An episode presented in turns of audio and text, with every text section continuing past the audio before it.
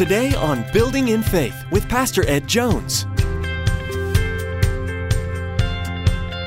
Building in faith. We will only tie you up and hand you over to the Philistines, they replied. We won't kill you.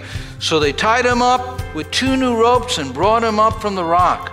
Now they take Samson and they turn him over to the Philistines, and he's tied up, bound up, but the Spirit of God comes on him. Those ropes just melt away. And single handedly, he kills 1,000 Philistines without a sword, without a spear, just the jawbone of a donkey. Reaching up high with arms open wide, we see. You're changing our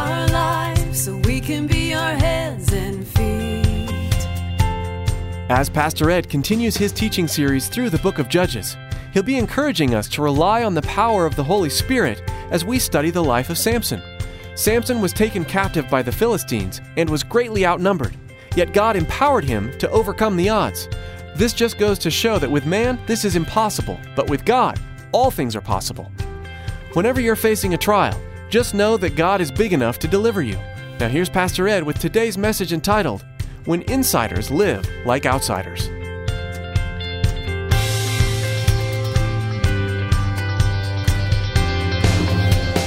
Building in faith.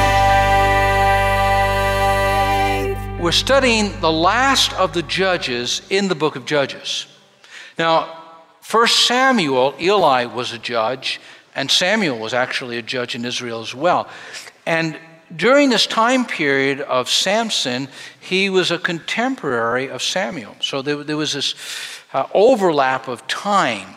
And so I want you to keep that in mind as we study the last of the judges in the book of Judges. We're going to be reading from the book of Judges. I'm going to be looking at chapter 14 and 15. We looked at chapter 13, his birth, and it was an extraordinary birth. There was no birth like it in the Old Testament.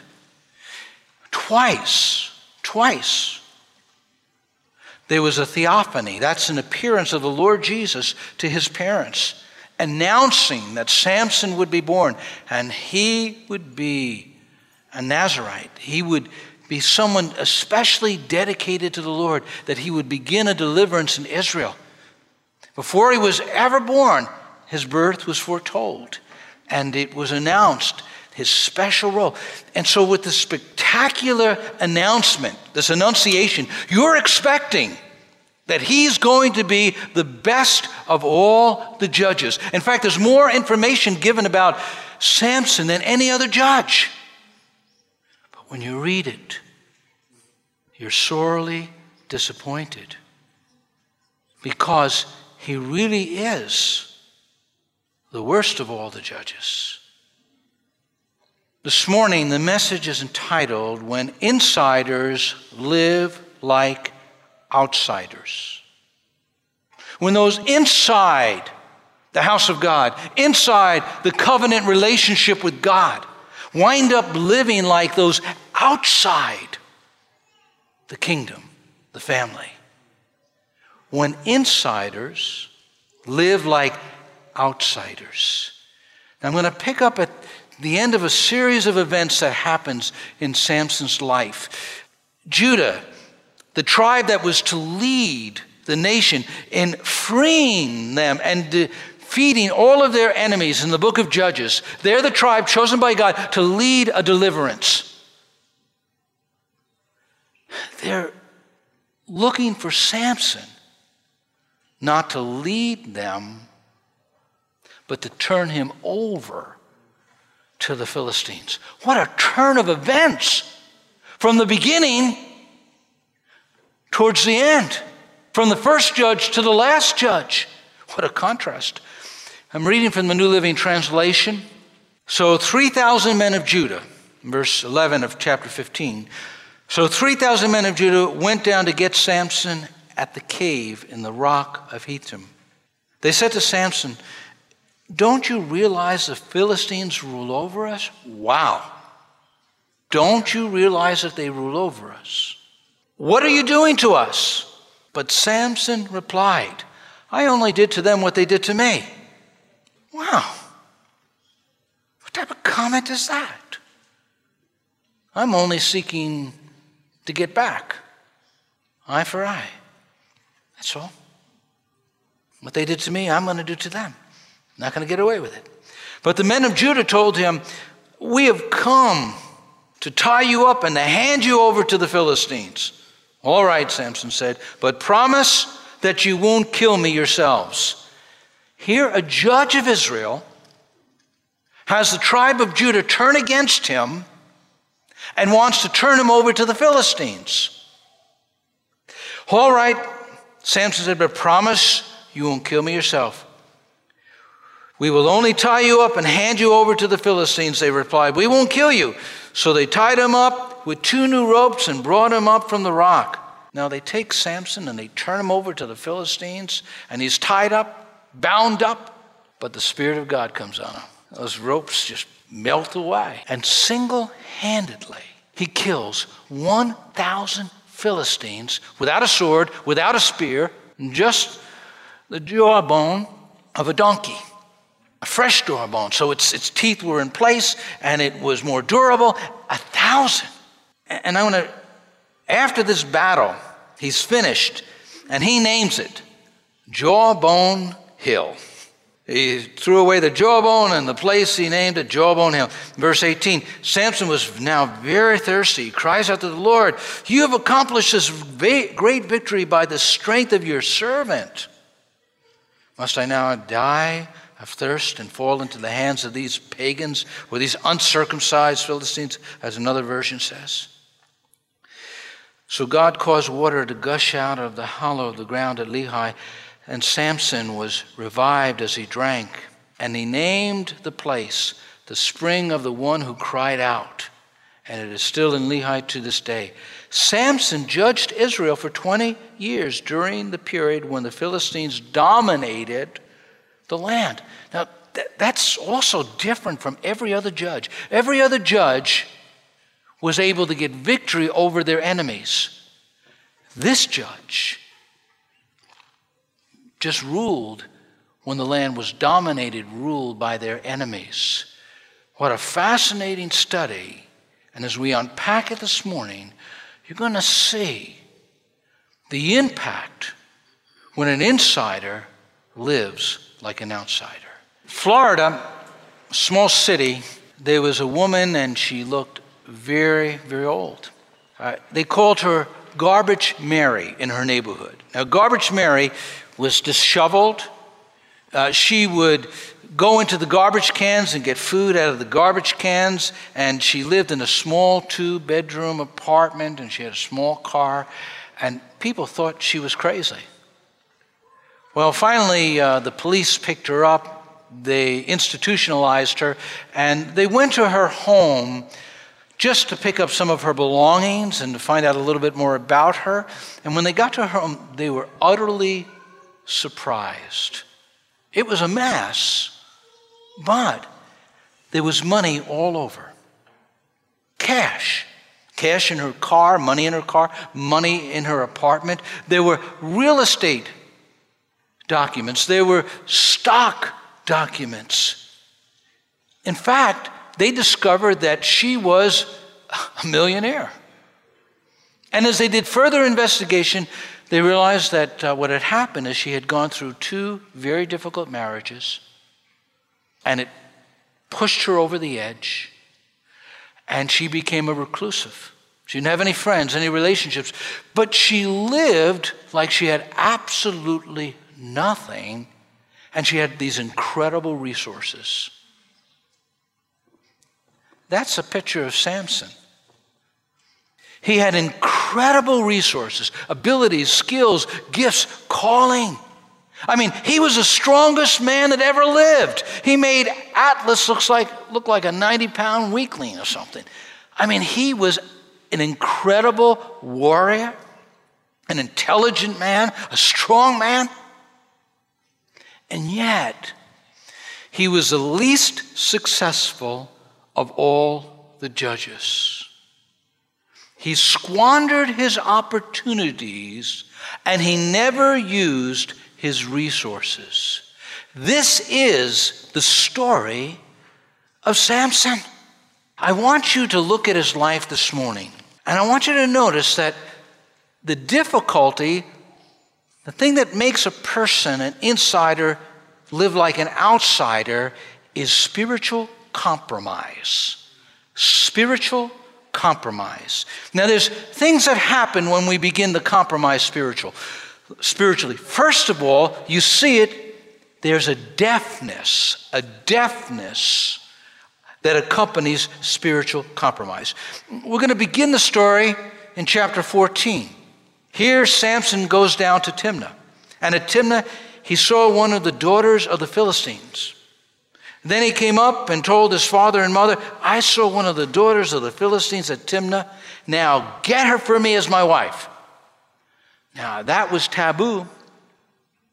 That was crossing the line. First of all, he was a Jew, and Jews would not intermarry. God, in His Word, said, Don't do it.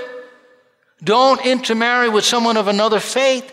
Those pagans, those uncircumcised people, don't associate, don't marry.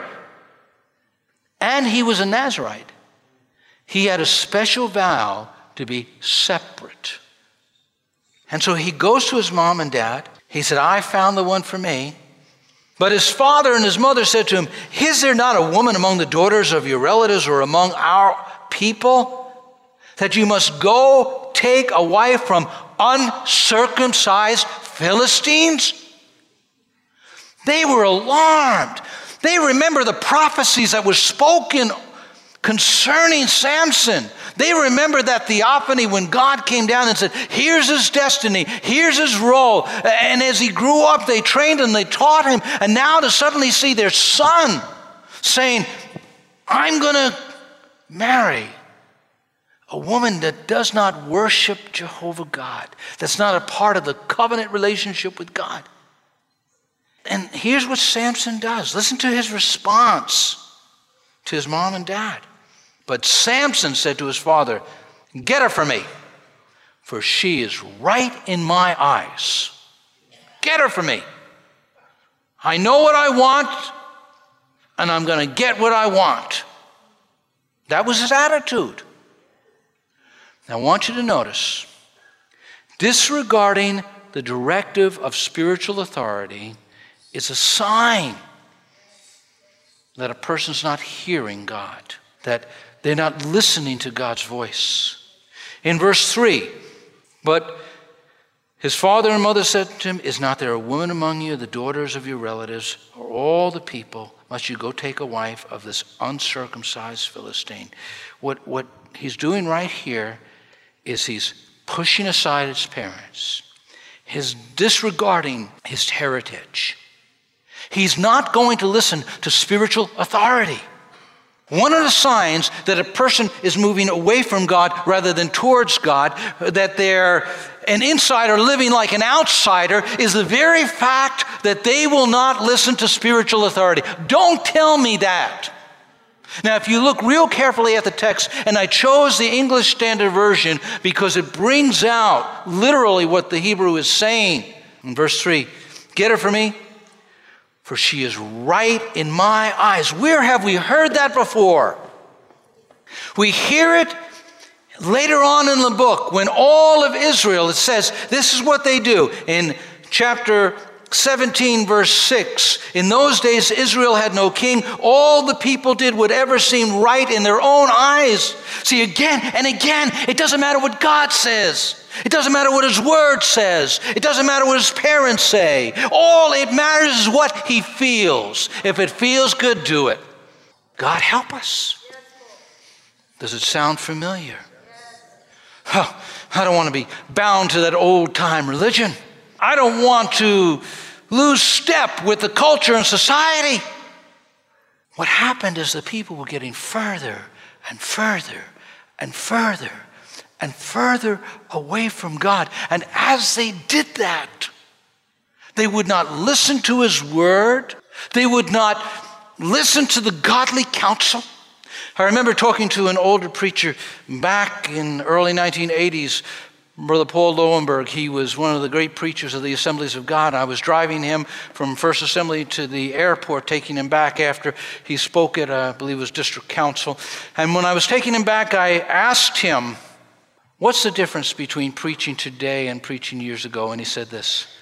He said, Years ago, preaching was God centered.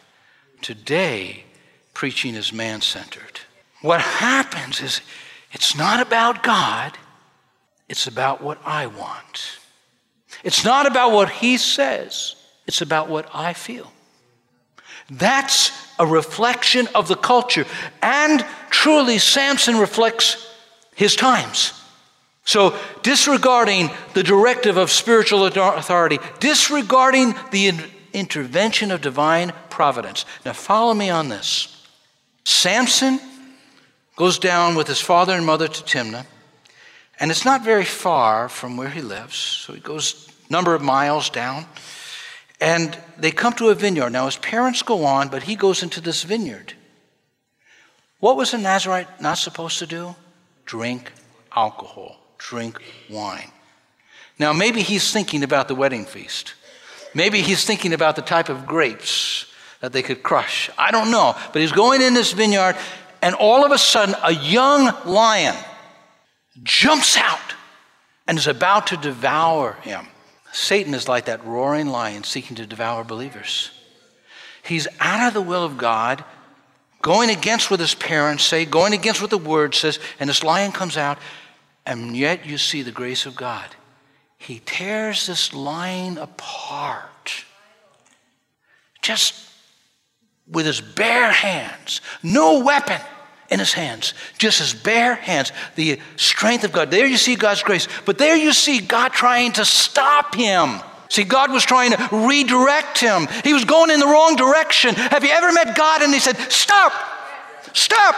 And He says, Don't go in that direction. And that's what God is doing here because once He wrestled that lion and killed it, as a Nazarite, he had to go to the temple, he had to go to, rather, the tabernacle, he had to cleanse himself, he had to go through all sorts of rituals. It would take at least eight days. So he would have had to stop the arrangements, he would have had to gone in the other direction, he would have had to been cleansed.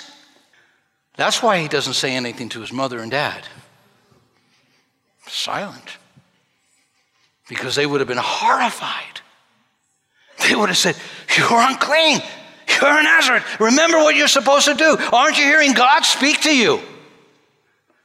He was the strongest man that ever lived, but morally he was weak. People can have all sorts of intelligences, but sometimes they lack moral intelligence. And that can be, and that will be to a Christian, their undoing. His strength Remember, it came from his separation. Let me say that again.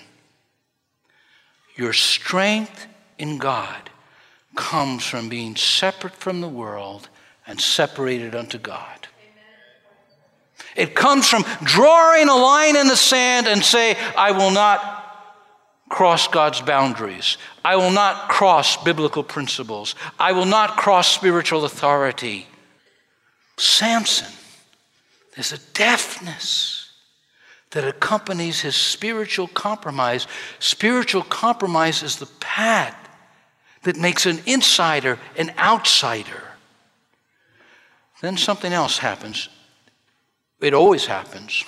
The environment that reflects spiritual compromise. You could look at the environment, you could look at the surroundings. Now, you're going to see this all around him in verses 9 to 11. I won't read the text completely, but what we notice is what we read earlier is that Judah comes and here's the tribe that was called by God to lead the way and to win the victory and to defeat the enemy and to cleanse the land. And here, they're coming and saying to Samson, Samson, we're going to turn you over. We don't want any conflict with the Philistines. We don't want a war with them. See, they were surrendering. They were so accustomed to just things the way they were. And here, here, here they are. And you notice this. They have the wrong viewpoint, and that's their norm. Wrong viewpoints become the norm when we live in an environment of spiritual compromise. Listen to what they say in verse 11 Don't you realize the Philistines rule over us? What are you doing to us? You're causing trouble. What are you doing? Don't you realize? They should have remembered what Gideon said. Gideon said, The Lord will rule over you. Don't let the enemies of the Lord rule over your life. Don't let the seven deadly sins rule over your life. We're in conflict and we will be until the day we die with the world, the flesh, and the devil. It's a battle that is ongoing. And people get to the point that they embrace the viewpoint of the world. Well, everybody. That was the attitude of Judah now. It had changed. It was no longer, we're going to fight the enemy. They had lost their fight. Now, I want you to see what else happens. That environment, they have this wrong viewpoint, but also what motivates chapter 14, chapter 15 is this ongoing spirit of retaliation. They have wrong motivations become the driver. Here's just one verse, verse 7. It's Samson because you did this, Samson vowed, I won't rest until I take my revenge on you. Every time Samson is motivated throughout his story, he's always taking revenge. He's always getting back. He has a real anger problem. Ah, they're not going to get one up on me. Instead of being motivated by the glory of God, instead of being motivated by trying to help the brethren, instead of being motivated by the motivations that are acceptable to God, hell is sort of fueling his motivations. Why do people do what they do? I'm going to get her back. I'm going to get my two cents in. That's Samson. He is motivated by revenge. There are two fires that burn in his heart, and they are not holy fires, they are unholy fires. The one fire is the fire of revenge, and the other fire is the fire of lust. And they're going to drive him to disaster. So, what's the environment that reflects spiritual compromise? It's a viewpoint that's wrong. It's, it's not in harmony with God. It's, it's not the mind or the heart of God. It is a motivation that's wrong. That's why we say, Search me, O God, know my heart. See if there be any wicked way in me. Now, God's going to use all of this. He's amazing how He does it all. See, God never calls us to negotiate with sin, only to wage war with it. When insiders live like outsiders, you see the consequence of spiritual compromise. Hear me, hear me, hear me on this. He, he sees this beautiful woman. His parents don't want the marriage to happen. Her parents, it seems like they don't want the marriage to happen. And so he goes, and there they're at Timnah, and Samson is a strong man. They know that. And so what they do is they assign 30 people to be with him, Philistines. Oh, here's your friends, Samson. Yeah, yeah, sure. here's your friends. And so in verses 11 and 13, you see the consequences of spiritual compromise. When the bride's parents saw him, they selected 30 young men from the town to be his companions.